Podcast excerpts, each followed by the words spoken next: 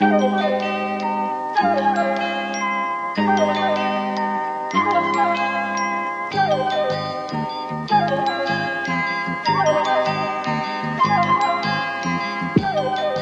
back once again to this uh, bonus episode of Trash Future. Uh, it comes out just after the leader debates, so you know, uh, go and uh, just go go and do your own research, fill in your own bits. We'll have some more on those uh, next week. We could be watching them right now. Can't believe that Jeremy Corbyn suplexed Boris Johnson through the podium. Who would have imagined? So, so I, I haven't jacked trans Jeremy Corbyn. I, I haven't been watching any of the uh, a- a- any of the stuff because I didn't want to make noise in the studio. But one thing I did want to point out, just so you guys are aware, is that the debate stage looks like the set of the movie Tron. And I'm going to bring it up on the screen on our side. It, oh, it looks like a kind of weird futuristic octagon. I don't know what the hell Johnson versus Corbyn and like Miami Vice neon lights. It looks Yes. hellish in the worst way. I want so- them. I want them to come in in like silk dressing gowns to like dramatic fucking Eye of the Tiger type shit. I don't think that's Yes. the vibe. I think the vibe is like cyberpunk. Mm. Specifically, Cyberpunk 2077. Yes. Uh, they're Mm. all going to be rolling hundred-sided dice. But no, uh, you can most you can probably, except for the suplexing, ignore the debates, unless of course Boris Johnson does like accidentally like admit some state secrets or something I, or am something. just very tickled by the idea of Cyberpunk 2077 election season, just for the idea of a Lib Dem pamphlet that's like Labour can't win in Night City. Speaking of the Lib Dems, I wanted to uh, also introduce our uh, our our guest for uh, the this episode, uh, Mr. Loki Nash, uh, a noted internet prankster and the BBC's shitposting czar. All right. Loki, how's it going? Not bad, you.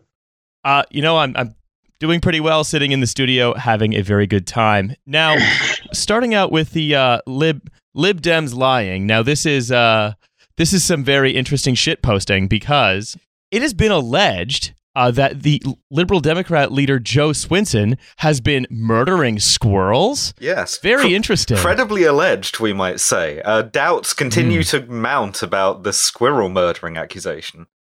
Well, so what what happened is, uh, and this is this is basically just a bunch of very, very, very earnest, serious, stupid people coming into contact with just posting for the first time. Oh, it's all of British journalism. that an, an article was uh, created in Photoshop to look like the Daily Mirror that uh, showed that alleged that Jo Swinson had been killing squirrels, or as she called them, pleb rabbits, uh, with, a, with a slingshot. or that the author, the author of the piece for the Mirror, was an, a journalist named Warrants Telefine. I mean, That's that's, my favorite That's the most plausible part of it. yeah, that's a that's a turf name No. if ever I heard one. Not at the Mirror, though. That wouldn't be someone who writes at the Mirror. That'd be someone who writes at the Telegraph. Yeah, well, like the New European. Yeah. So uh, what's essentially happened is that um, this has gotten popular enough now that a lot of people, so you know, credulous older people are believing it and sharing it, causing a lot of hand wringing among the Lib Dems. It's unfair. It's unfair that anyone would say any kind of jokes about us because what if people believe the jokes and they just believe credibly that our terrible leader is a squirrel murderer? Yeah. Well, squirrel. She was actually training because squirrel murdering is how, if you're not from the upper classes, you can like get get your hand in with fox hunting, which is a much more expensive sport. Yeah, it's like And so what training happens is you just yeah, you just, you just ride a whippet around your like council house garden and just like fire a catapult at squirrels. And if you're good enough, you can get sponsored to go up to the big leagues. So, uh, Loki, as someone who frequently is asked by the BBC to talk about posting, uh, I'm going to read out uh, Jo Swinson's response, and I'd like to see what you think of um, her her little bit of oh dear hand wringing over the allegations of squirrel murder. She couldn't have been murdering squirrels because she was actually in Pizza Express in Woking. We're going to get to that later. They're quite sophisticated in that people can believe them. I do think it's worrying because it has echoes of what we've seen in other elections, and particularly when you think about fake news and the technological possibility for deep fakes where videos can be faked, then I think there's questions about the role of publishers Photoshopped her head onto a squirrel. in circulating this kind of thing, which is untrue because it's actually very difficult to prevent its spread. So, Loki, what's your take on that? Um, I had actually heard the whole thing. Uh, well, it's if people believe that, then what does it say about Jo Swinson? Uh, If somebody believes that she would happily just murder squirrels with rocks and call them pleb rabbits, that says more about Jo Swinson than it does about fake news. Or if they read the piece and they were like, they, they read the quote where she says, I never aim for the head because that's too clean of a death for them. I mean, come on. the whole point about this is is you're supposed if you read it, like mm. it's not it's not such obvious fakery that people would fall for it. Like if you read the details, there's zero way you can believe this is true. And yet all good all good posting contains a kernel of truth. Hmm, It's, And it it's seems as though- morally true, even if it is. we have to say, for legal reasons, absolutely not literally true. No. Well, oh, here's the other thing though. I'm, sa- I'm saying it's true. yeah, it is true. It, it is If she- true. It, it it is true. She she does murder If- squirrels. Yeah. Oh, well, here's the thing. If she has categorically denied murdering squirrels, but has ever hit a squirrel while driving, then we can say that the uh, uh, repeated media allegations that she has murdered squirrels, uh, her, de- her denial is actually not quite true. And now doubts are beginning to mount as to Jo Swinson's Oh. relationship with squirrels in general. Riley, you're giving her Pinocchios on this. I'm, I'm giving I'm giving her Pinocchios. I'm suggesting there are institutional problems. Yeah, I mean, what is she doing to prevent the murder of squirrels in general? Because even if she hasn't murdered squirrels, maybe she has given far too much airtime to those who have. You know, those are the questions we need to be asking. Um, but also, you know, uh, just this last week, if we're talking about Lib Dem fake news, um, Liberal Democrat former Tory candidate uh, Sam Gyimah has claimed that Labour MP for Kensington Emma Dent Coad was partly responsible for the Grenfell tragedy, which has been proven false uh, completely. And she is now taking him to court.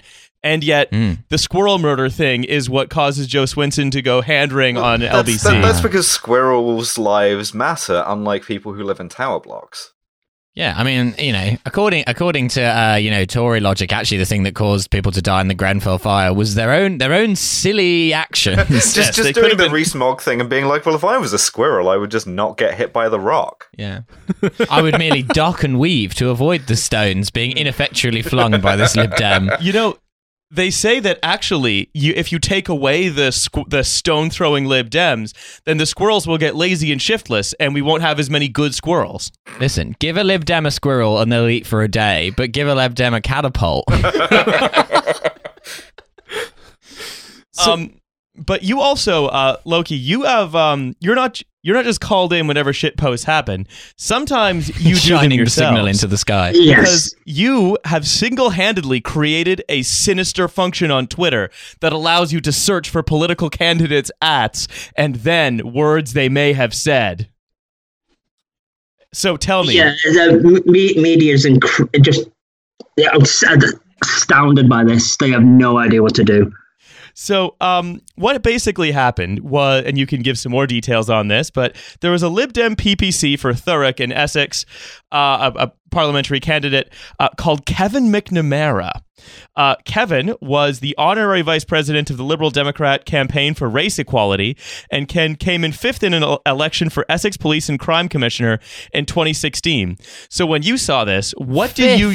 Fifth. There were four people ahead of him for a job that no one wants. I know he was also a PPC for in 2015, 2017, and then 2019 as well. Yep. And so when you saw this, you just had to use your secret uh, Your dark lives of others Stasi information gathering tactics and search what he has said in a public record. Yeah, yeah, ba- yeah, basically, yeah. yeah. The other Stasi tactic is just living next door to Boris Johnson. That's the other one. just be, being a Stasi by existing in society. So, so, so Loki, you you found that this guy in say like 2010, 2011 had had posted some spicy tweets, and you also used your dark arts to screen cap them, and that led to him having to step down. So I'm wondering, like, what happened to you? Like, you you found the stuff, you shared it, it got widely shared, some news articles got written about it. What happened then? Uh, uh, nothing, absolutely nothing. Just he's just gone. He's just Hell yeah. disappeared. Dude, like a squirrel in the yard. Damn. Like the squirrels of yesteryear. so I, I actually I'd like to uh, I'd like to read some of the tweets that you that you surfaced Loki because some of these are And and because Like- this is a premium, reading them in full, uncensored, and also agreeing I with shall. everything that they say. Hell yeah. uh, trash, you do not agree with the concept of the tweets. You know, if you have to agree with the concept of the tweets may result in cancellation. It's just the tweet is just like Oprah did 9/11. You're like, damn, I mean, this guy, this guy's smart. I, I I still, know my you haven't- favorite tweet of this month was when the. Have you seen the bot that does a random word from the dictionary did 9/11, generated Hmm. airplane did 9/11, and it's like, well, yeah. I mean, So True. Yeah, the movie Airplane has a lot to answer for. true. So here are some of the uh, the, twe- the tweets from Kevin McNamara, who like I tried to do research on this guy, has been scrubbed from the face of the internet. His Medium blog no longer yeah, exists. he he he, th- he Hmm. was at the far end of the squirrel catapult, just just gone.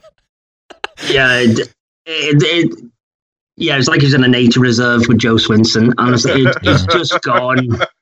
So- you live by the squirrel catapult, you die by the squirrel catapult. it's the stories about how North Korea executes defectors in like bizarre ways, like shooting them with an anti-aircraft gun or something. None of those are true, but they all happen in the Lib Dems. Yeah, They, they like shot a mortar at this guy and just like vaporized him completely. So Paddy here is, Ashdown. here Well, all Lib Dem politics is just firing a mortar straight up in the air so that it lands back in your own camp and being like, well, I think this says something about our opponents. yeah, you can, you're saving them valuable mortar shells. Well, exactly. So here is what uh, McNamara has written. I, sm- I smelled horse shit and saw a black guy walk into a KFC. And I'm like, wait, this is just the Lib Dem manifesto. No, I, s- I smell horse shit and saw a black guy walk into KFC. This summarizes Grays, which is part of Essex. How? I mean, it does smell of shit, to be fair. yeah, but how do those two things Louis go from together? yeah. Um, no. I I don't Does, know. does I he think, think maybe. that black people are horses? That's the that's a Um, strange kind of t- deep Tory racism. This is kind of like, he's like, only in Grays would black people enjoy fried chicken. Well, Only the smell of Grays would drive black people to enjoy fried chicken. Just like really weird racism, but Yeah. it's like, it's still racism, but no one else thinks it. Yes. Like, even other racists are like, that's weird, dude. well, it's because I think as we read some of these tweets out, I, I'll find like I I think like Kevin McNamara is has the same the same sort of priorities and philosophical commitments as like uh, like a like a white guy in a flat brim from the Midwest who like wrote down his own hood pass and keeps it in his in his wallet. He's he's a hot couch guy. Yeah, he's a Felix Biederman bit. He just is a Felix Biederman bit, but as a Lib Dem PPC. It's one of It's these like, tweets like at least I raise my kids.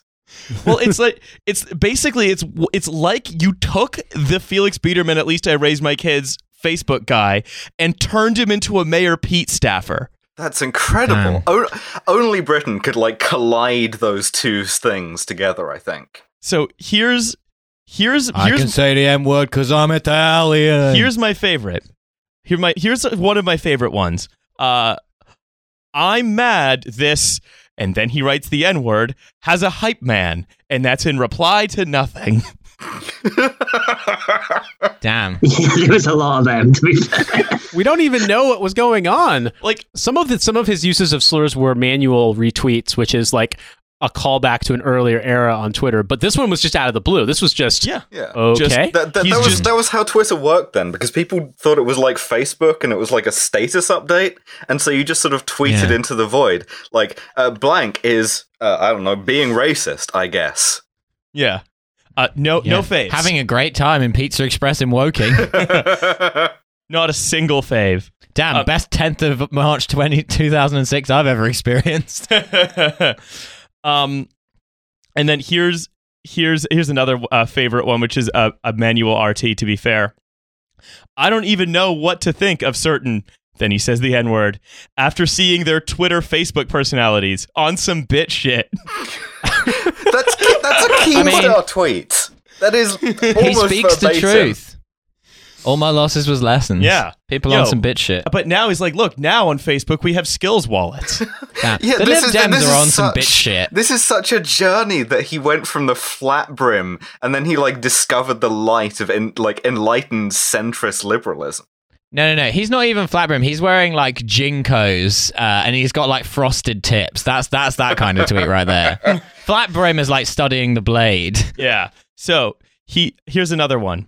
Um, uh, the, uh, the a slur for the mentally um the mentally disabled. Then having tea before I go to bed. Me not being funny, but maybe you should grab a dictionary before bed too. Hashtag I got that ass together. Wow. Just- I can't believe he. I can't believe he used the word weeaboo in a tweet. Come on, man. What, what does that even mean? So 2010 It's- it's a- was a wasteland. it's a lot. I think it's supposed to be a line break joke. Um.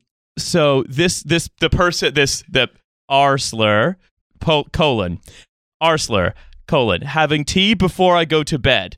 Then there should be a line break. Me not being funny, but maybe you should. Oh.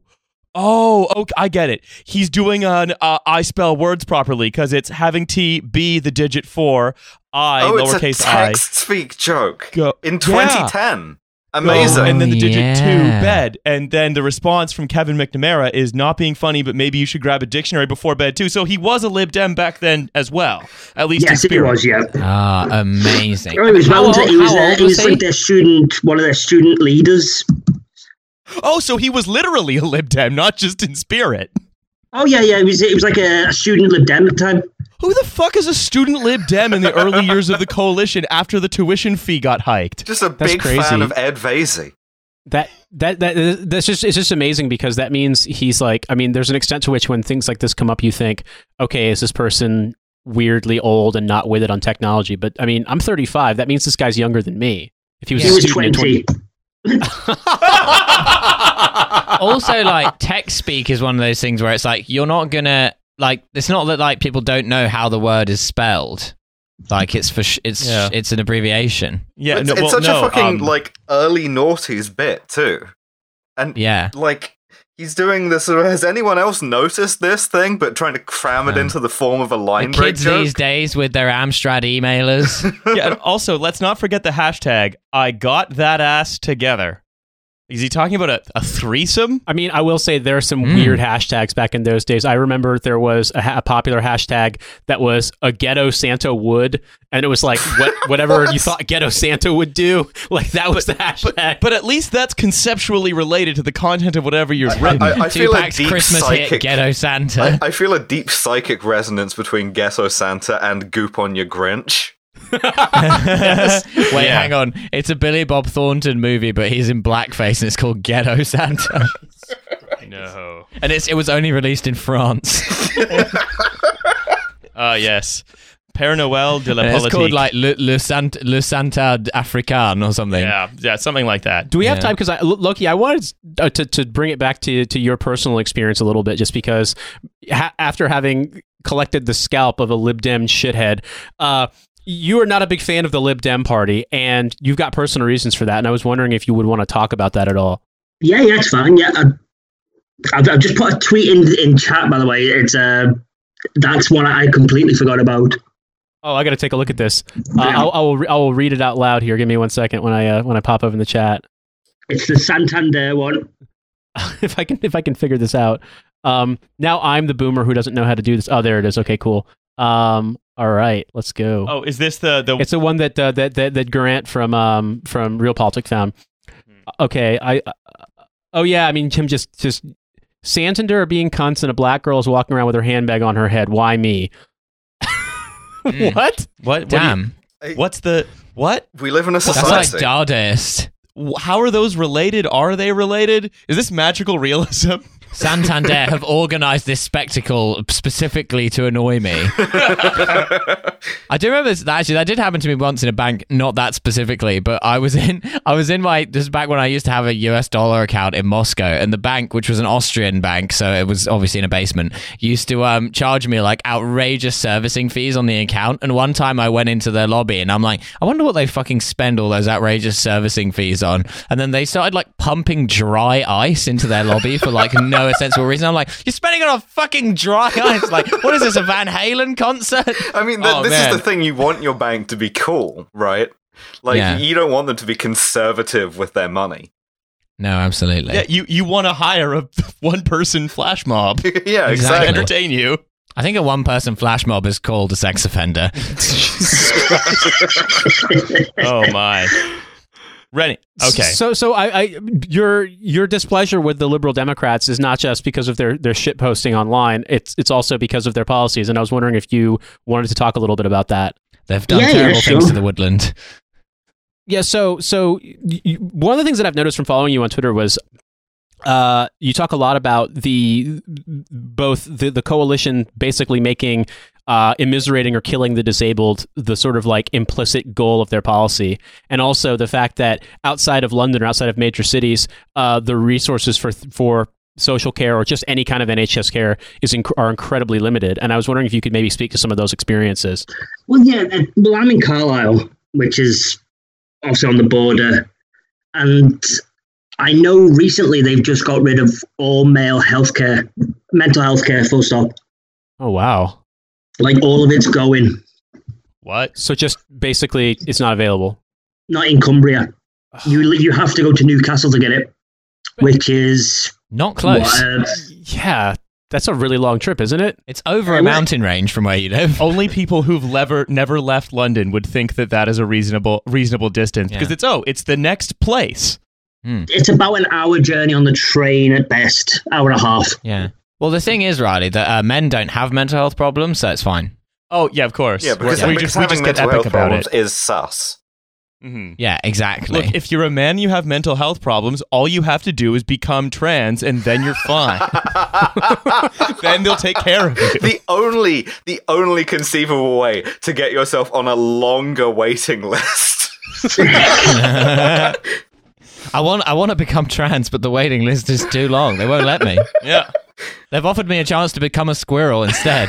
but I hear the risks are high. So, so what? I mean, over the course of the coalition, and then the the, the Tory uh, the Tory party leading the country, like what what have been your experiences as far as uh, you know watching this stuff get degraded?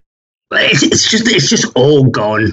Anything to do with disability is just gone, and it was bad under New Labour. Like New Labour started all this, and then as the coalition got in, they just like boosted it by about a thousand percent. So they were just taking everything that Blair etc. had put in and just made it ten times worse.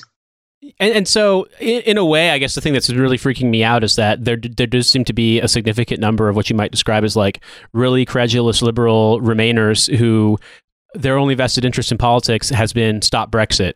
And to them, the Lib Dem party isn't toxic in any way because the Lib Dems have meant have basically taken a more hardline and fantastical approach towards Brexit. As basically as Labour has pivoted more towards Remain, they've gone even further. And th- in a way, I- I mean, whether it's ignorance or people just not caring, it seems like they, if they do deliver gains to the Lib Dems, they're just going to be delivering more, basically death cuts to people who are dependent on social care. Yeah, the, the Lib Dems are an ableist party institutionally. You cannot speak to a Lib Dem without them bringing up some sort of mental disability or physical disability in some way. You just you, you can't do it. They like they are worse than the Tories for this. The Tories want you dead, simple as. The Lib Dems just want you caged and away from society. They just want you out and gone. Uh, and But so- they also want a 10p charge on plastic bags, which I think we can all agree is a very good policy. That was she was she was the woman who came up with that was bloody celebrating it. As far as the Brexit stuff goes, like that also becomes like another cudgel to beat you with and be like, oh well, if you if you didn't want to have all of your mental health services defunded, maybe you shouldn't have voted to leave the European Union. Hmm. Well, again, yes, because it's because th- I'm north of England, so they just go, oh well, you voted leave every time, regardless. Hmm. It's like for some reason we asked all of these people, everything around you is shit. Do you want to do the thing that continues as it, it has been, or do you want to do something else that might be shit but is completely different? And a lot of them said, hmm, let's do the other thing for a change. How insane of them! Yeah, jo- J- Jo Swinson standing in front of a huge, a huge fire where like the whole county is just destroyed, and she says, "Well, in many ways, this illustrates why we need to remain in the European Union." She Well, literally also did that though. because- She she did a piece to camera next to a gigantic uh, heap of bin bags. I Yeah, I don't know why they did the optics that way, but they did. The best Um, one was where she was what you call dig, digging. A, it looked like she was digging a grave for a small child. Just pointing over her shoulder, going, "Do you know how much they paid for each of these bin bags? you can thank me later, buddy." This is the Lib Dems winning here thing, but it's just Fred West's patio. so I think like the thing is right like if like the the As I've always said, Harold Shipman was the greatest Lib Dem in history. the thing is His right. cost savings for the NHS were incredible. Oh my goodness. Spice. I fucking love the spice. Oh my goodness. Hell yeah, my dude. um, like the thing is, right? Like that kind of is their their their policy, which is just we don't really care about any anything outside of London, and even then, we barely care about what's going on in London in the southeast. There's nothing left for them to cut, so the only thing we can do is do everything we can to keep them out of power. And anytime anyone tells you to vote vote tactically, just put your hands over your mouth and make a big fart noise at them. Well, the, the thing is, Cumbria is the is Tim Farron's county, and even when he hmm. was leader, he didn't give a shit. It's because they well, it's because you're all having too much like degenerated homosexuality up there. Well, indeed. Too much water, not too many chemicals. That's the problem. There's a species of frogs in Cumbria. They're turning gay. We have to pay attention to this. Damn. oh, oh, he's what you call they, they when they were doing their fake shadow cabinet, they made him in charge of water, All right. rural affairs and water. This just made me think of uh, Lib, Lib Dem Papa Roach. Like, cut, cut my welfare state to pieces. Eat this Portuguese custard tart. What is the obsession with Portuguese So- so custard that's- tarts? a Can we lot- briefly a cover this? A lot of that is me making the joke, but there was a guy, I want to say he was somebody who like wrote for the New European, or maybe he was just somebody with a blue check mark who was like a London liberal guy. And he was he tweeted because he was visiting Portugal and it was f- getting ready to fly back. It was like on March 27th or March 26th, right before whenever the, the, the Brexit extension had not yet been approved. And he basically was like, This is my last breakfast as a citizen of Europe. Fuck you, Jeremy Corbyn. and I was just like, first of all, why do you care so much about Portuguese egg tarts? Secondly, why is it Jeremy Corbyn's fault? Oh, they don't No, this have is- this Portuguese is- custard tarts in Venezuela. This is the only thing the EU is for. Is that the EU is a, All right. a machine to deliver treats to me. Okay. all right. We have to stop all of this. We have to go on to the crucial Epstein update. Can we play the stinger music, please? Yep. The news stinger. we'll play it. The, the, the stinger for this is just we've jacked the theme tune from True Anon. Uh, no, we jacked this from Bunta Vista. So, um, first Epstein update. It's the mini update. Uh, the two guards who were in charge of looking after Jeffrey Epstein have both been arrested and are pe- now pending trial. I mean, that's so that's I guess, going to be very difficult for them to interrogate because one of them only tells lies and the other one only tells the truth. that's the thing. That uh, this whole case is now done. It's tied up. Justice has been served. Both of these guards are squirrels, and we've kept them under the watchful eye of Jo Swinson. Um, yep. So that's that's it. We finally got the people responsible. The global pedophile ring is now done. Yeah. Two uh, low-ranking, part-time, work experience prison guards have now been arrested for Get a incompetence. prison guard apprenticeship guarding Jeffrey Epstein. I love the idea of like, oh, I got I got offered this amazing job by Hillary Clinton, just just guarding Jeffrey Epstein for- for, one night. for some- Instead, I can just goof off and not pay attention. for, for some reason, the only question she asked me was whether I had any congenital weakness of the hyoid bone. Yeah. So, well, Prince Andrew, another Epstein friend who was convicted for being too good of a friend, we say, also recently had a fun interview with the BBC's Emily Maitlis. But before we get into that, I want to get into a little bit Ironically, the one who's mateless at the moment is Prince Andrew. uh, too honorable. Um, No, he actually does still have one friend who we'll get who we'll get talk about later. Oh damn! Uh, so, just beginning with here is this picture I found of from Prince Andrew in 2017 from a copy of advertising technology magazine, The Drum, and it appears to be a digital You, you've cyberpunk Loki Prince now. Andrew manipulating a minority report screen uh, with a bunch of data on it, but it's definitely just a picture of him holding his hands out. But he's also He's also- grimacing in a very strange way. Yeah. He looks like Tony He's- Blair's Christmas card. yeah, he's doing exactly the pose from the front of the Alan Partridge movie Alpha Papa from 2013. Don't worry, everyone. This will be the episode art. Yeah, I, Yeah. I hope you enjoy our entirely audio medium where we discuss some pictures that you can't see. yeah. Sorry, the He- picture has to happen. He looks like he's telling a very aggressive homeless person that he really genuinely doesn't have any change. It's like that kind of a. Yeah, and that he's using some technology that puts a bunch of information around his fingers when he does it. It, it looks So- like he's some kind of Shadowrun like mage. It's wild. So, what was hmm. Prince Andrew most famous for? What was Prince Andrew most famous for before this year among people who just didn't bother paying attention to the long-standing and public allegations of child abuse against him? Oh, being a prince. Uh, he was the chancellor of the University of Huddersfield and London Metropolitan University. He was somehow involved in Outward Bound and numerous other charities, including his own charity called Pitch at Palace, which is sponsored by KPMG. But, but, but, Wow, uh, Prince breaking Andrew news ex-Palace? was Yeah, they- sponsored by KPMG because they fucking ditched his ass today. You know when they when they just found out all of these long-standing allegations. Well, they didn't actually know who he was before this, and then they were reminded, and they went, "Oh, that Prince Andrew, the massive alleged danger." Mm. Oh, imagine being too bad for KPMG. so what he's done KPMG, the, the global conglomerate formed by the merger of KP Nuts and MG Cars. so Wait, you He, said he um, was involved in Outward Bound, the the movie where the dog and the cat like run away. No, that's Homeward Bound. Outward Uh, Bound- Outward Bound is a, is like a. Di- Outward Bound is like a discover yourself by hiking, go out in the wilderness kind of thing. That's like a motivational leadership sort of training thing. I had to do Discover it. Woking. Outward I had to do it and I Little hated St. it. James Island. So here he is speaking to the magazine, this marketing technology magazine in 2017, about pitch at Palace and the importance of tech investment. So this was his main raison d'etre publicly. The human being is a naturally lazy being. Bold What? opening Okay, gambit there. this is this is definitely lending credence to the theory that the royal family are all lizards, because that is not a human no, sentence. the, the, the flesh is weak. Hmm, yeah, so therefore, and this is speaking of tech about technology, we'll try to find things that m- will make its life easier. Man, I love to make the human being's life easier. This is real. This is this is so normal. Okay. This reminds me of Jeff of uh, Jeff Bezos' love texts, where he was Yes. like, "I love you, alive girl." the rich are genuinely a Yeah. different species. human beings are weak. They produce they produce skin lactate, which they call sweat. I have no need of this. It, it is Artificial- it is like post reboot Doctor Who villain of the week shit. I was gonna say it sounds hmm. like the guy from the like the the Flash Gordon movie that had Queen on the soundtrack, just being fucking some kind of space villain. This is incredible. So- It's I'm kind of start this- shit.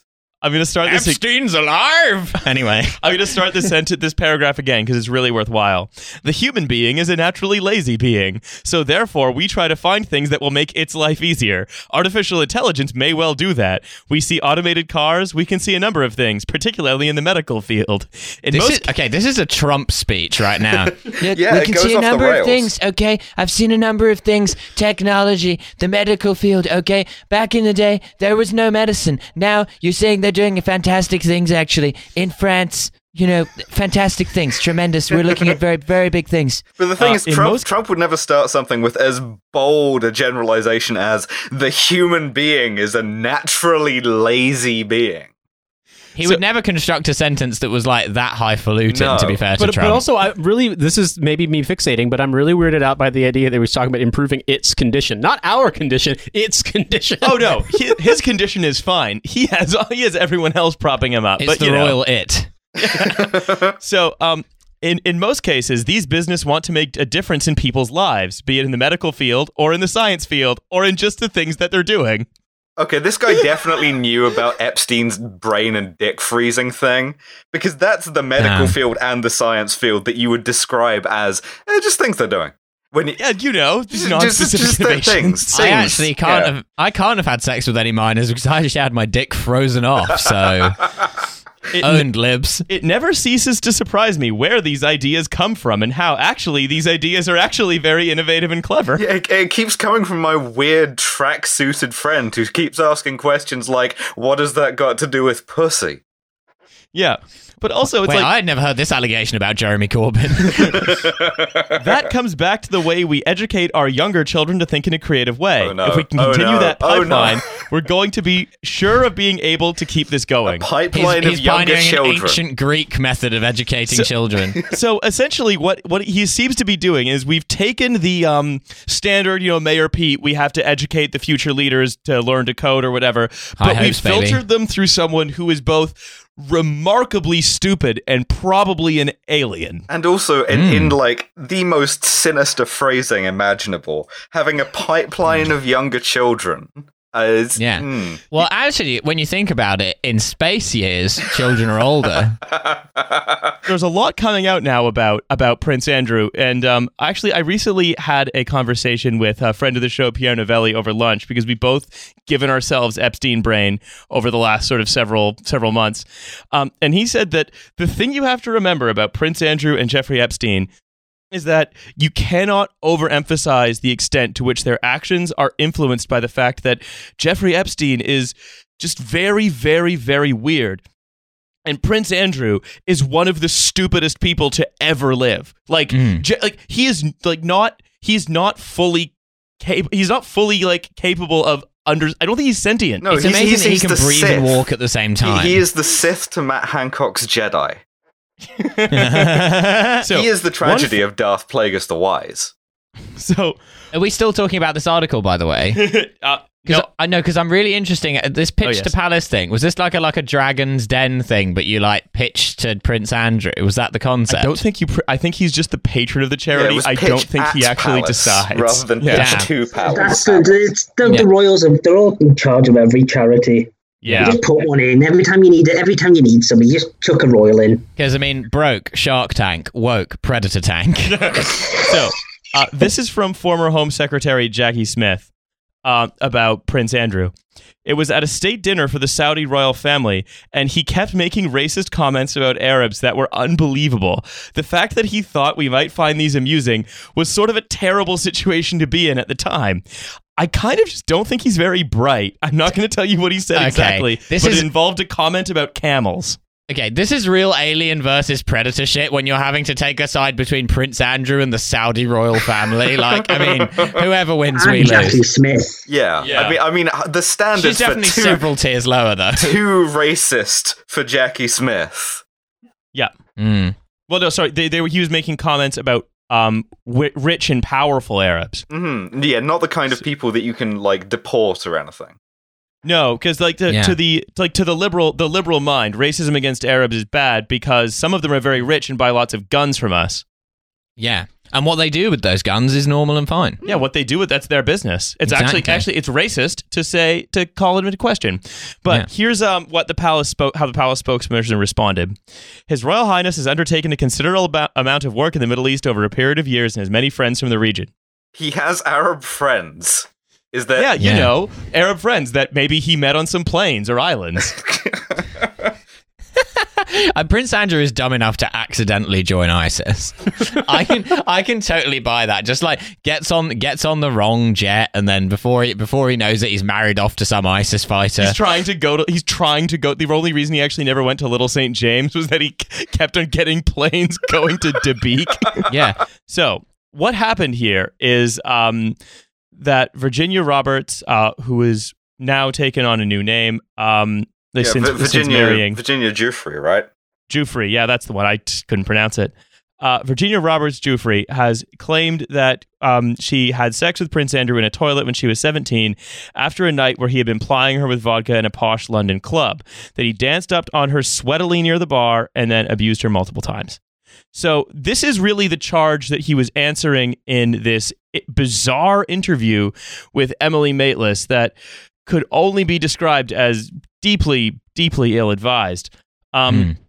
So a number of his, uh, he was challenged on multiple points, uh, including why did you go visit Jeffrey Epstein at his house after he had been after he was found to be a convicted sex offender? You know, like every other rich and powerful person who's been friends with him. and he was like, uh, uh, "Excuse me, he may be a sex offender, but he's still rich. I'm still going to go and stay at his house. Do you not understand how it He- he- works?" He, almost word for word did the Simpsons joke about the bordello that he was only there to get directions and how to get away from there.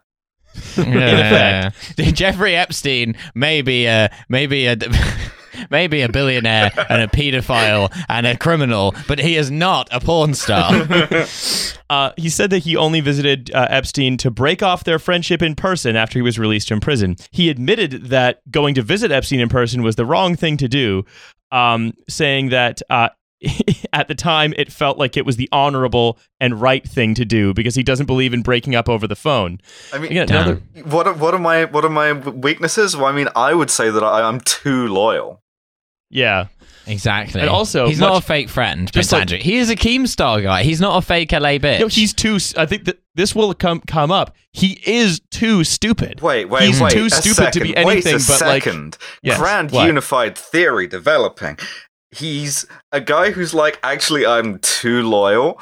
Uh, he tells racist jokes. We've been talking about the same guy this whole time. This Lib Dem PPC is actually just Prince Andrew wearing a Lib Dem mask. Yeah, he was guarding the haunted theme park in Thurrock, trying to protect it so it could eventually become luxury flats. A Lib Dem mask is like one of those plastic carrier bag masks that the Rubberbandits wear, but they paid 5p for it. Um, so he also says, uh, oh, also they they this uh, this young woman claimed that I danced up on her sweatily, but I can't sweat because I have a peculiar medical condition. Because I'm not human. because I was too much of a war hero. But yes, Milo, I think you've caught it. I'm a lizard. I mean, They wait, what did he? He said that he he doesn't sweat because he got his sweat glands shot off in the Falklands War or something. Even what, adrenaline. Yeah. So He what happened was overdosed on adrenaline and can't sweat anymore. Psychogenic anhydrosis, a thing which So- nobody has ever had. It, it's in like one Google result, but he had it, and then he didn't. He he he got over it. He's cured now. So you don't. And there's ask no him way to about test for it. No, couldn't test for it though. and, Yeah. and No. Well- so also it's uh, it's very amusing to me because it's of course he's too much of a war hero. Uh, he was actually in a secret branch of the army, and he can't give you a service number because they actually don't get service numbers in that super cool branch of the army. uh, Exactly. where I saw I saw action against like everyone, even the government. He was in the SAS, or as it's correctly known, the Super Army Soldiers. So also he says that he doesn't do public displays of affection. However, in like not like I don't fuck kids, but I'm not gauche enough to fuck a child in public. What kind of man do you take me for? I do my child fucking at home. Oh wait, I shouldn't have said I do child fucking. So he says that there aren't pictures of him doing engaging in any public displays of affection anywhere. You couldn't possibly find them.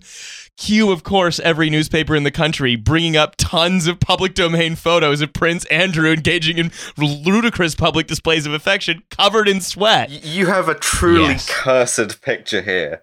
Underneath this, like I, I know you want to do the Minority Report one, but I think this should be the episode Ah. art, just Oh because it, I took God, sanity no. damage from this one. This this, This this, was Event picture- Horizon for me. I I, I, I am haunted by this.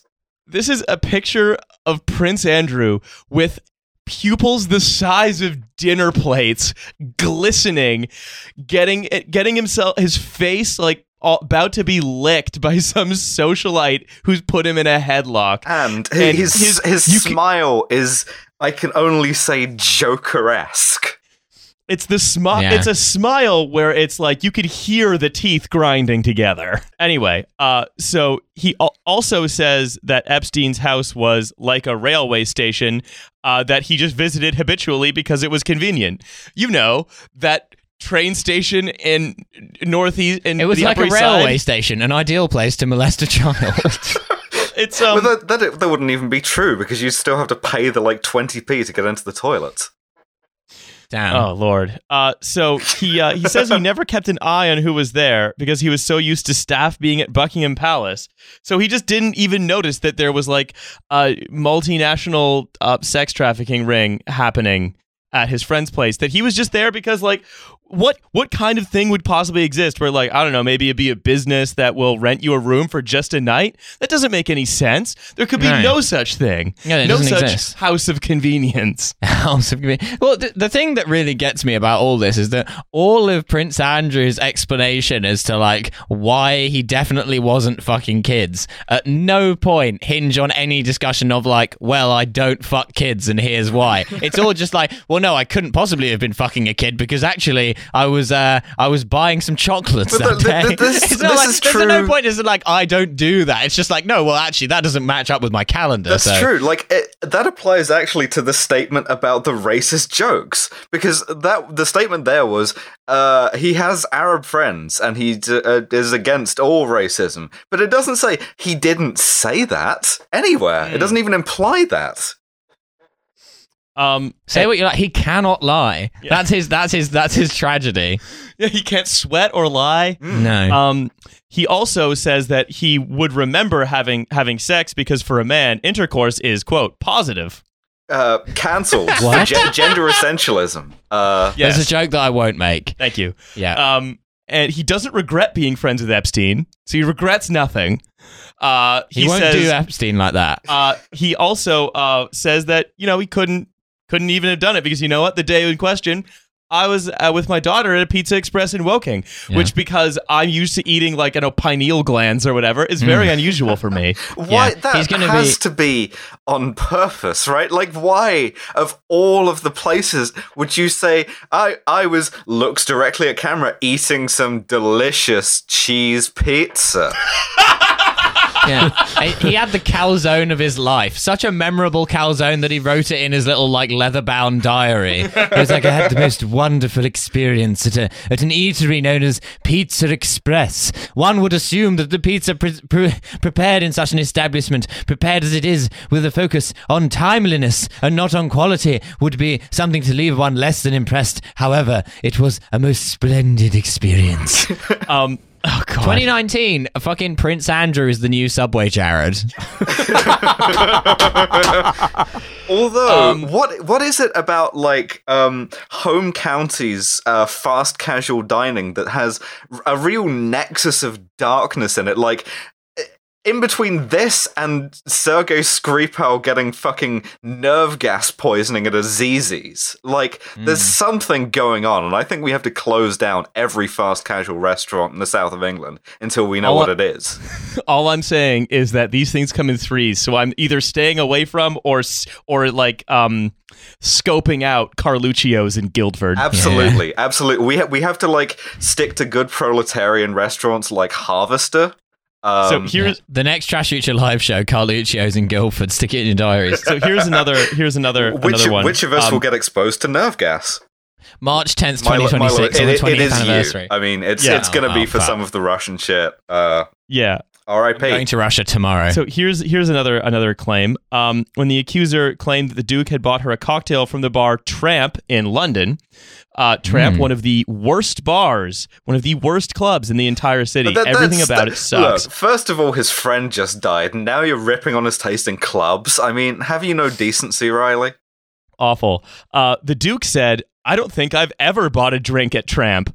Um, then People always buy me the drink. no, then uh, like he he's basically he's trying to imply that he's never been to this club, but then Im- immediately um every it was just like well no actually he famously met his former girlfriend a woman called Koo Stark in tr- in this same club and then he Stop. and then he invited the and then he Name invite- alert. and then he invited the club's co-founder to his wedding. So he's just he's Ah. tell these are so easily disprovable. The- dude, How how is anyone Also, this stupid? I, How I think masked it may. off I, like, it I to be theory, like- and I think Yes. it may be related to uh, having like such a position of power and being so cosseted that no one is allowed to contradict you for your entire life, and therefore being like, "Hmm, yes, I must just be history's greatest and most undetectable liar. I think that's exactly it. Um, but of course, none of this has prevented um, people from weirdly flocking to his defense. So um, to Hmm. close out, I have two two defense flocks here. Uh, first is Alastair Campbell's intervention on BBC Radio 4. Oh, Oh. fucking hell. Speaking on the Today program, Blair's former spin doctor said, They're going to have to handle this, that speaking of the controversy, and the question is what he, Andrew, should do. Mr. Andrew said that if he was his consultant, so uh, job interview because he knows that he's just fired his PR guy, his advice would be carrying on doing what he does usually and then accept the noise What, around fuck him. kids? Okay, that is libelous. I'm, Sorry, so, I'm, so, I'm so glad that you said something so defamatory so I can sneak my defamatory one in, which is Emily Maitlis being found dead of suicide mysteriously. Damn. Um, It's a, little bit- it's, it's a Dr. David asleep. Kelly joke. Uh, So Mm. he says, uh, Mr. Campbell said that if he were his consultant, so interviewing for the job, his advice would be carry on doing what he does normally, accept the noise around him, but carry on doing what he was doing before. The- it's- Visiting uh, every Pizza Express in the country. But he's The- been the- cut from all of his charity positions. What else does a royal do other than just be the patron of stuff? The noise I don't know, around him is a strange way of describing repeated questions about whether or not you molested children. The- The answer is go to terrible West London nightclubs and meet women who have dog names. that's that's Look, so- what they do. Some women like having dog names. yeah. um, This yeah, is my this is my new girlfriend, Fido Bundersnatch. I think like although Alice, I think what you said is, is exactly right, right? Where to someone like Alastair Campbell, someone like Prince Andrew is a real human, and all of the people who he whose lives he has like really, really made worse, who's like he has abused and hurt, those aren't really people. They're just they're- sources they're of noise to be They're- navigated. They're NPCs. Yeah. They are squirrels to his uh, catapult. Um, and the former labor media strategist here is also incredible. Revealed that he too has visited Jeffrey Why Epstein's New would York you apartment. do that? PR brains genius. Alastair, Cam- yeah, but He's trying to get ahead of it. Alastair Campbell, like, is like just reminding everyone. It's this is how you're gonna audition for the job with um with Prince Andrew. Be like, I will fall on the grenade for you. I will make me. This is the story of me. I will be have been the one at Jeffrey Epstein's house. Wait, he's doing the he's doing the uh, the Eminem tactic in uh, in Eight Mile, where he's like, "That's right, I do swear, I am a fucking bum. I was at a Pizza Express somewhere with my mum. Tell them something they don't know about me." um, yeah, so uh, that's Alastair Campbell's advice, which is, by the way, also I went to Jeffrey Epstein's apartment. uh, anyway, ignore it all. Uh, I also went to this place. What? Normal. It's a very convenient place to stay. Uh, All yeah, the trains actually stop at Jeffrey Epstein's house. Look, why did Jeffrey they build Epstein them was like that? Je- Jeffrey hmm. Epstein actually owns all four railroads in Monopoly. You have to stay at his. That's like as believable as anything Prince Andrew said. Is like, look, I rolled the dice. I landed on Prince Andrew's house. What else was I gonna do? He was playing like a weird version of Dungeons and Dragons where it was just dungeons and dungeons. Didn't he say? Didn't Andrew say that he only stayed at Epstein's house because it was a place to stay in New York? Yeah, because there's Yeah, no other yeah. places to do that there. Let you know where. It's just a blasted wasteland. Other than that, I mean, it's that or like sleeping under an uh, like an overpass. uh, okay, I got one more. He's like, hey, you seen the prices on these Airbnbs lately? Ooh. I got one more. This is In Defense of Prince Andrew by Charles Moore, who is a biographer of Margaret Thatcher, which he's written in The Telegraph. So this is a short selection. When the whole world condemns someone, is it is a journalist's duty to look at the other side. I Keemstar therefore- shit again. I therefore, Hitler, a new perspective. uh, uh, I mean, that's what the Spectator does. This is the Yeah. Telegraph honing into the Spectator's turf. Mm, damn. Um, I therefore want to make the case for the Duke of York in his Newsnight interview. If you start from the position of a juror rather than our judge and jury media, you know, the judge and jury who just accuse you of stuff and then you just Yeah. get credibly and then you just get to go on living your life as normal. He's- that kind of judge and jury. I Duke of mean, York, that what do we know is about what him? happens Well- with Prince Andrew. Well, Yeah. the thing, what do we know about the Duke of York? Well, first of all, he has 10,000 men. And look, who has a big enough house to accommodate that many people? There aren't many in New York that are available on that, ti that night of the week. I mean, you're limited in your options. So, um, uh, you believe that the accused is innocent until proven guilty, and on that basis, Prince Andrew did all right.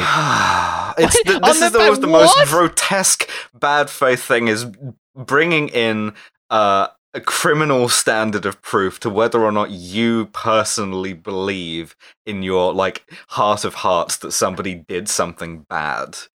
Hmm. Yeah, no, I of course I can prove this. I can get up and I can like bring a private prosecution against this guy instead of just being quite disturbed by it all and thinking that Hmm. this is very weird and strange and self-incriminating.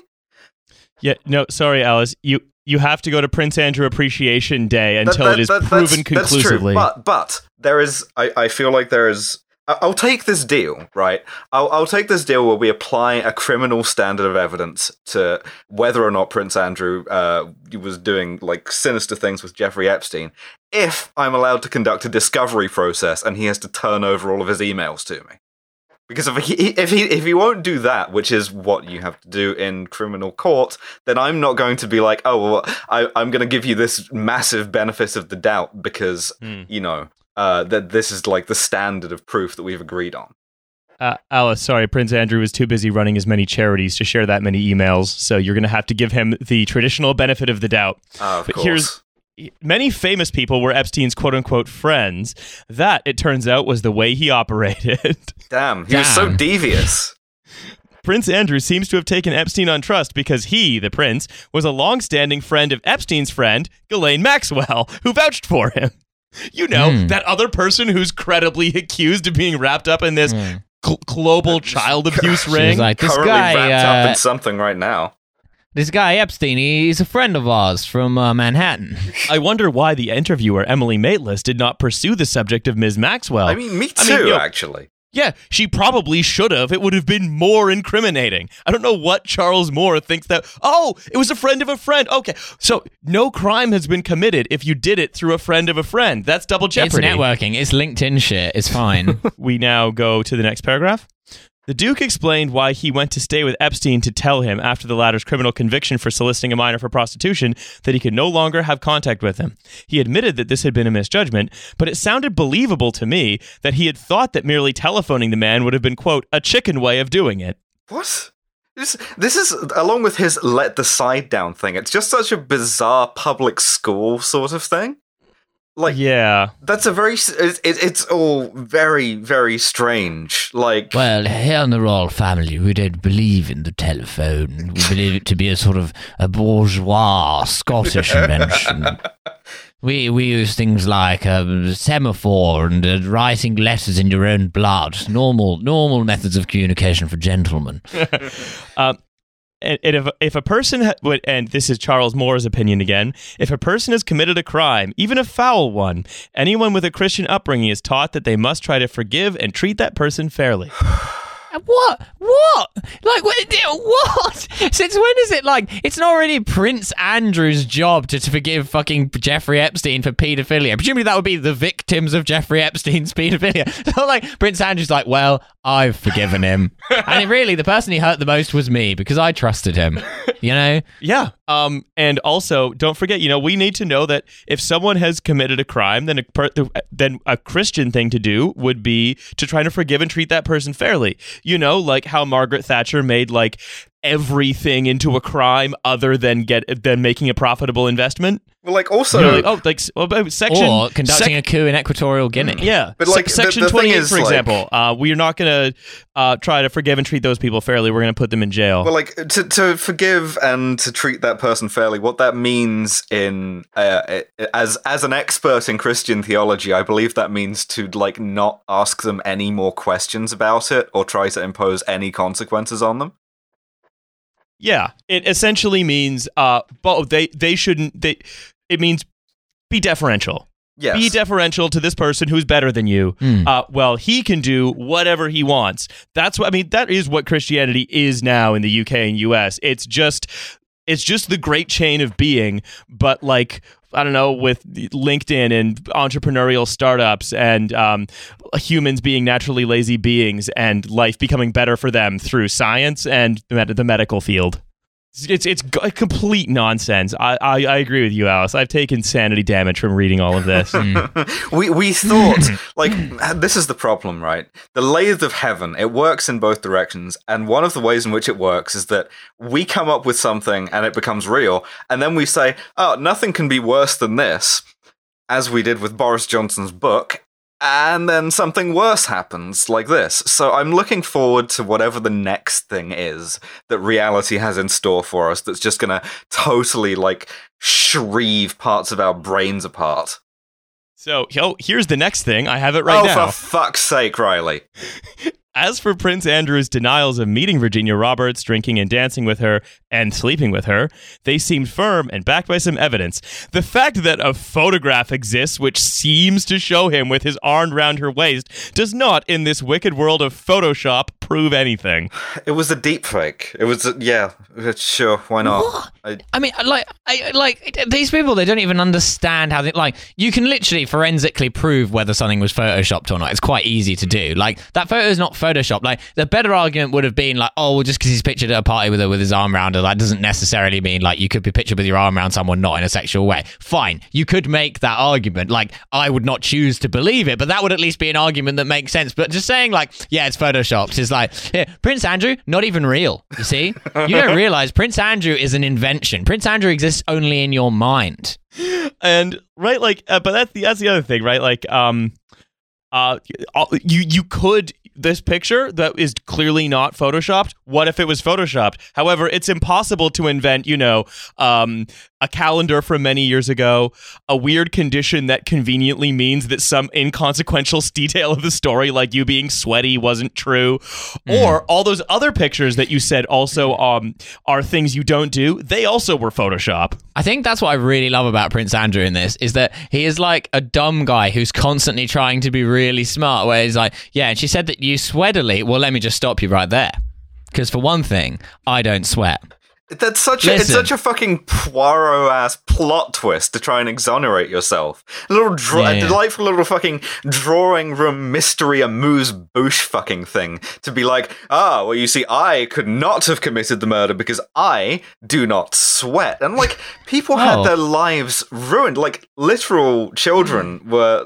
Uh, Horrifically abused, and the best you can do is to sit there on your fucking fancy carpet and be like, hmm, well, actually, and if I go through my old calendars and tessellate all of this stuff together, is it, it's just immensely insulting and, and venal and and Oh. cowardly. She said she was approached by someone with ginger hair. I'm actually strawberry blonde, so I think case closed. Goodbye. I, I'll be concluding this interview now. Alice, to your point, right? Like, which it's because like nothing's going to happen No, because of this, no, right? th- like nothing's th- going to happen. This is a frivolity. This is a parlor game to him, and it mean it, it- it, it- means nothing. It, it. Not only does it mean nothing, but like what the fact that it like doesn't mean nothing. Pete, like Pete, you're right. People, No, it, it- it means, it- of course, it does. It means something to real people, but none of this Yeah. is going to register to him. He knows he's not going to have to face any consequences. When there was a story that came out uh, after the interview, which like was this huge car crash. We all agree it was in all the papers. This this disaster. He went to see The his- worst car crash the royal family's arranged in a Oh, while. for fuck's sake. He, he, he went to see his mum, the Queen, and said, apparently, in all seriousness, I think that went quite well. And, and as far as like as far as that goes, he's probably right. Like i i in terms of the actual consequences for him, it probably did go quite well. And and Well, that's because- so depressing.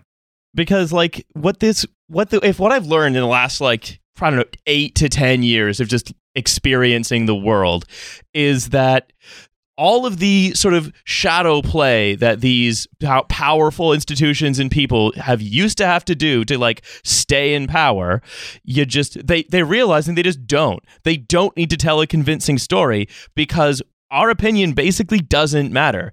We, we could have as much incontrovertible proof as we could possibly want, and nothing will happen to rich people who commit a litany of serious crimes. Yeah, and, and th- th- th- this is part of the um, sort of the insanity and the the sort of crisis of Marianne voice vibes is that like everyone knows that this is happening, and it, you're just being uh, lied to so like it, obviously. And it's so it, they are pissing down your back and telling you that it's raining, and you just kind of have to take it. Yeah, uh, Prince Andrew has knows he doesn't have to come up with a good a good lie because No, anything he comes up with is fine. He's not going to face any consequences. He's not going to actually like this No, interview I- shouldn't have been done. It should have been done in a police station, not on the BBC. I, I, and this is the thing, right? I, I think the thing that you can get really angry about, if you have a mind to, is knowing the real harm to real people that Jeffrey Epstein orchestrated.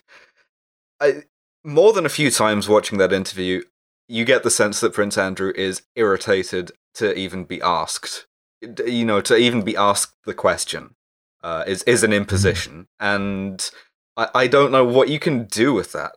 Yeah, I mean, the British upper classes have gone extremely mask off about this because Yeah. my absolute favourite defender of, of uh, Prince Andrew, who puts the others to absolute shame, was fucking Baroness Skeletor or whatever her name was, who went on, was it Good Morning Britain? Yes. And she's Colin talking, Campbell. Yeah, she's got this voice as though she's been like injecting Dubonnet into her eyeballs every hour for the past 45 years. And she's going, No, no, Jeffrey Epstein was not a paedophile. He was convicted of soliciting prostitution from a minor. And then fucking Piers Morgan is like, Well, yeah, but if he's having sex with children, that is what paedophilia is. And she's like, No, I think you will find. She was literally like getting the dictionary out. That was her defense. It's It was literally like, well, fucking being told it's a, it's a phebophilia actually by fucking Penelope from Thunderbirds.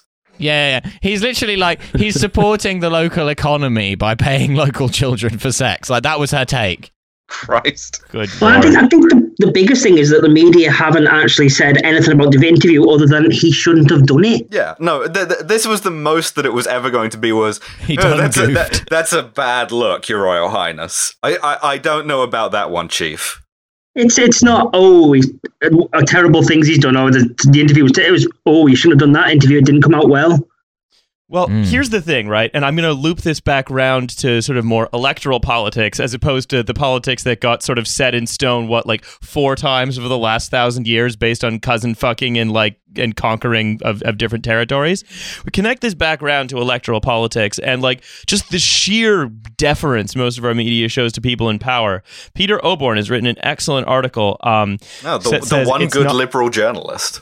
Yeah, but he's, hmm. he's written several good articles now because I think he's just about as pissed off with the British media as we are. He, He- he is he sort of fucking our goes Norman after Beale. people. Yeah. So he he wrote this article that says that was cu- entitled "It's not just Boris Johnson's lying; it's the media that let him that let him get away with it." And I think the most important passage from that was this paragraph.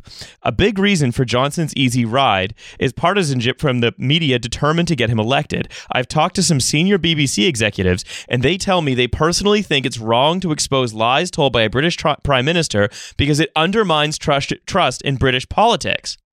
Informed. Yeah, John educated, Rentoul said the same thing. Yeah, yeah. John Rentoul says the same thing all the time. Yeah. Where it's like, oh, what it's clearly what they mean is it erodes people being okay with the hierarchy. Like, and Ah. this this is the thing, right?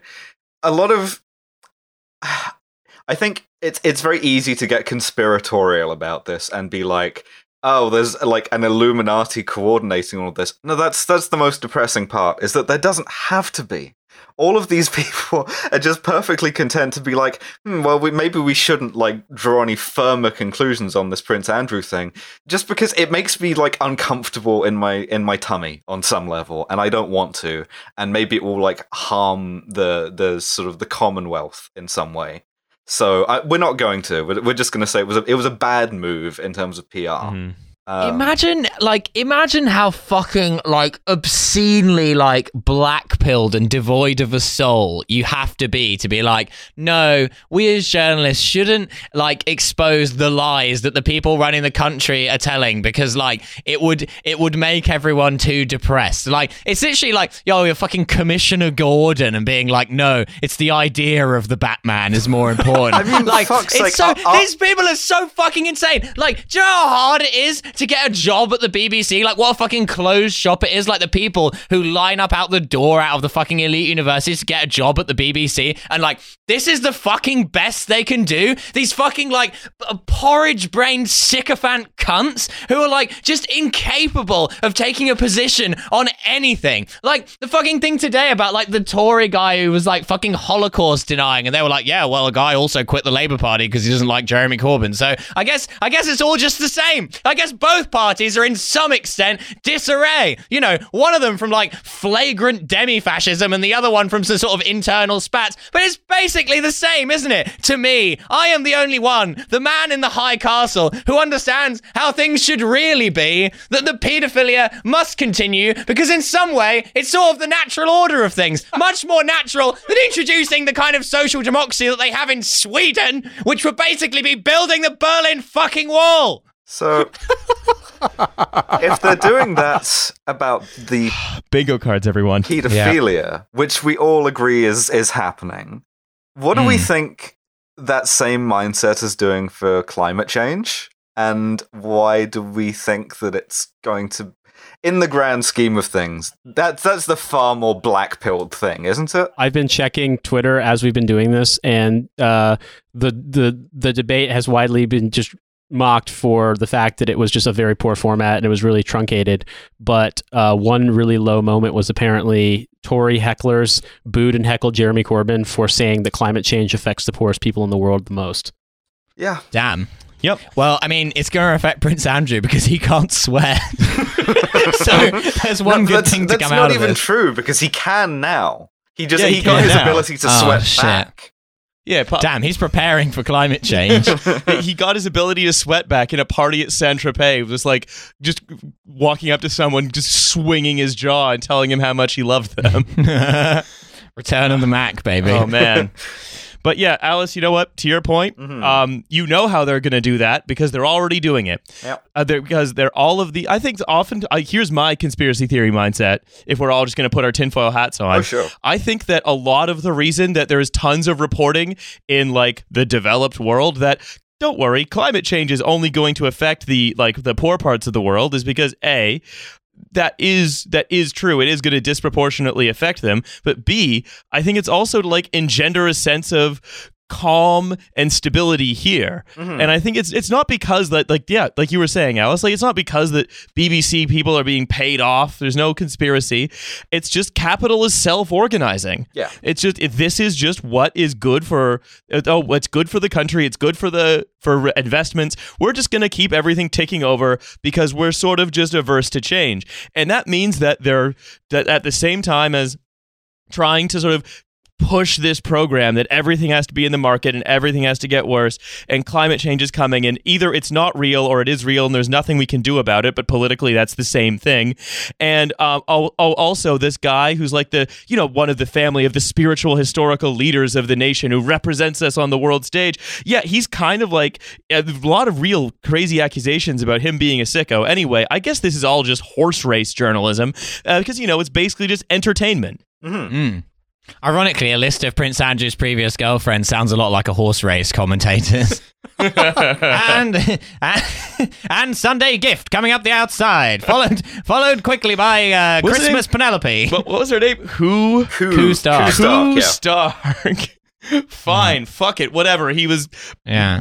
dating a Game of Thrones character. yeah. And I think this is like this is ultimately what what just like sends me the most about this whole thing is the people who like because everyone in Britain has internalized whether they admit it or not that the choice at this election is Boris Johnson or Jeremy Corbyn, right? Those are your two possible outcomes. Fucking Jo Swinson and Alastair Campbell aren't gonna like ride in and save you somehow and install Peter Mandelson as like Ayatollah. Like that's not gonna happen. like so it's Boris Johnson or Jeremy Corbyn. They get all these people who are like, well, of course I oppose Boris Johnson, but like, you know, I'm not sure I could trust Jeremy Corbyn. And it's like, fine, don't trust Jeremy Corbyn, but how the fuck are you trusting Boris Johnson? Like, for all of like conspiracy theories you might come up with about Boris Johnson, for, sorry, about Jeremy Corbyn, like, you know what Boris Johnson's gonna do because he's fucking told you and he's already started doing it. He's like, yeah, I'm gonna burn this entire fucking thing to the ground. And to say that, like, you're not prepared to take a chance because, like, oh, the jam granddad might turn the nuclear button off, It's like, it's insane. It's it's so- socialism or barbarism, and I feel like there's Yep. a lot of people who need that plausible deniability in order to vote for the barbarism, and we have to not Mm. give it to them. Yeah. yep. Yeah. So, Well, the only per I mean, the Tories created this mess, so logically, only they can solve it, you know? all right. Um, I think we we've gone on for a little bit. So, Loki, I want to thank you for calling in today, Yeah, it's fine. Thank you very much. and to remind you to never stop posting. Of course. Semper posts. also, I want to um, thank all of you for listening to this Patreon episode and let you know as well that we are doing a live show on December 3rd with Rob Delaney, uh, star of stage and screen and Twitter. It's going to be down in Vauxhall. The ticket link's going to be in the episode. But if you want to see us yak around and gad about and do some capering with uh, Rob Delaney, Yeah, the guy who tells you why the now. NHS is good. Yeah, Yeah. you know him. There's a there's a Pizza Express nearby if you want to pre-eat. uh, actually, one of my favorite restaurants in London is, I think, quite nearby. It's called Brunswick House, so you can go there beforehand if you want to have dinner, or if you want to have dinner near me. Riley compulsively has to make a bougie point. Look, we've been we've been, just been going off on royals this whole time. He needs to like reclaim some kind of status.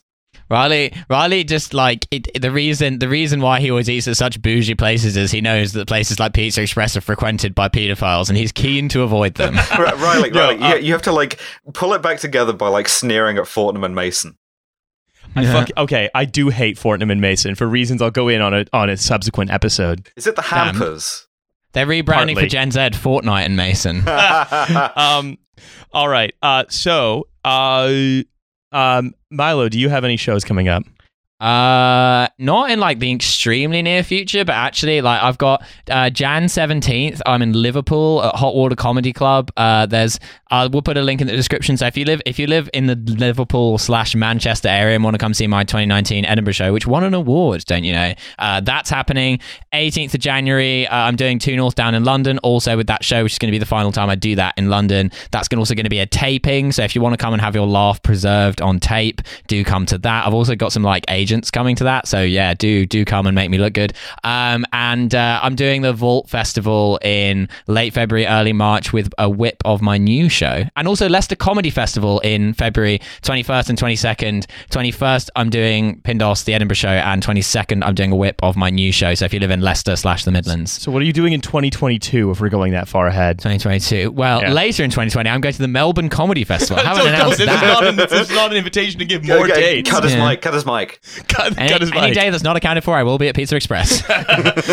Uh, Alice, you got it. Also, an episode of Well, There's Your Problem, I imagine. Uh, yeah, recording that today actually. Uh, so n- not actually sure what it's going to be yet, but uh, we have our own YouTube channel now. Uh, we have a Twitter account which is at WTYP Pod, and we have a Patreon. So uh, first premium episode of that is coming soon.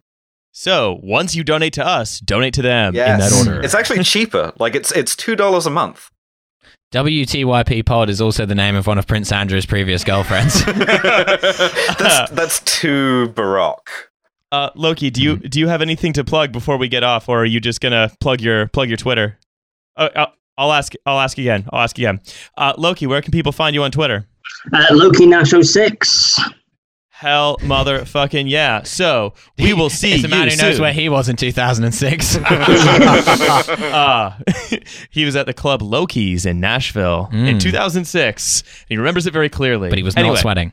Uh, uh, we will see you all later. Uh, thanks for being with us here. Later. Bye.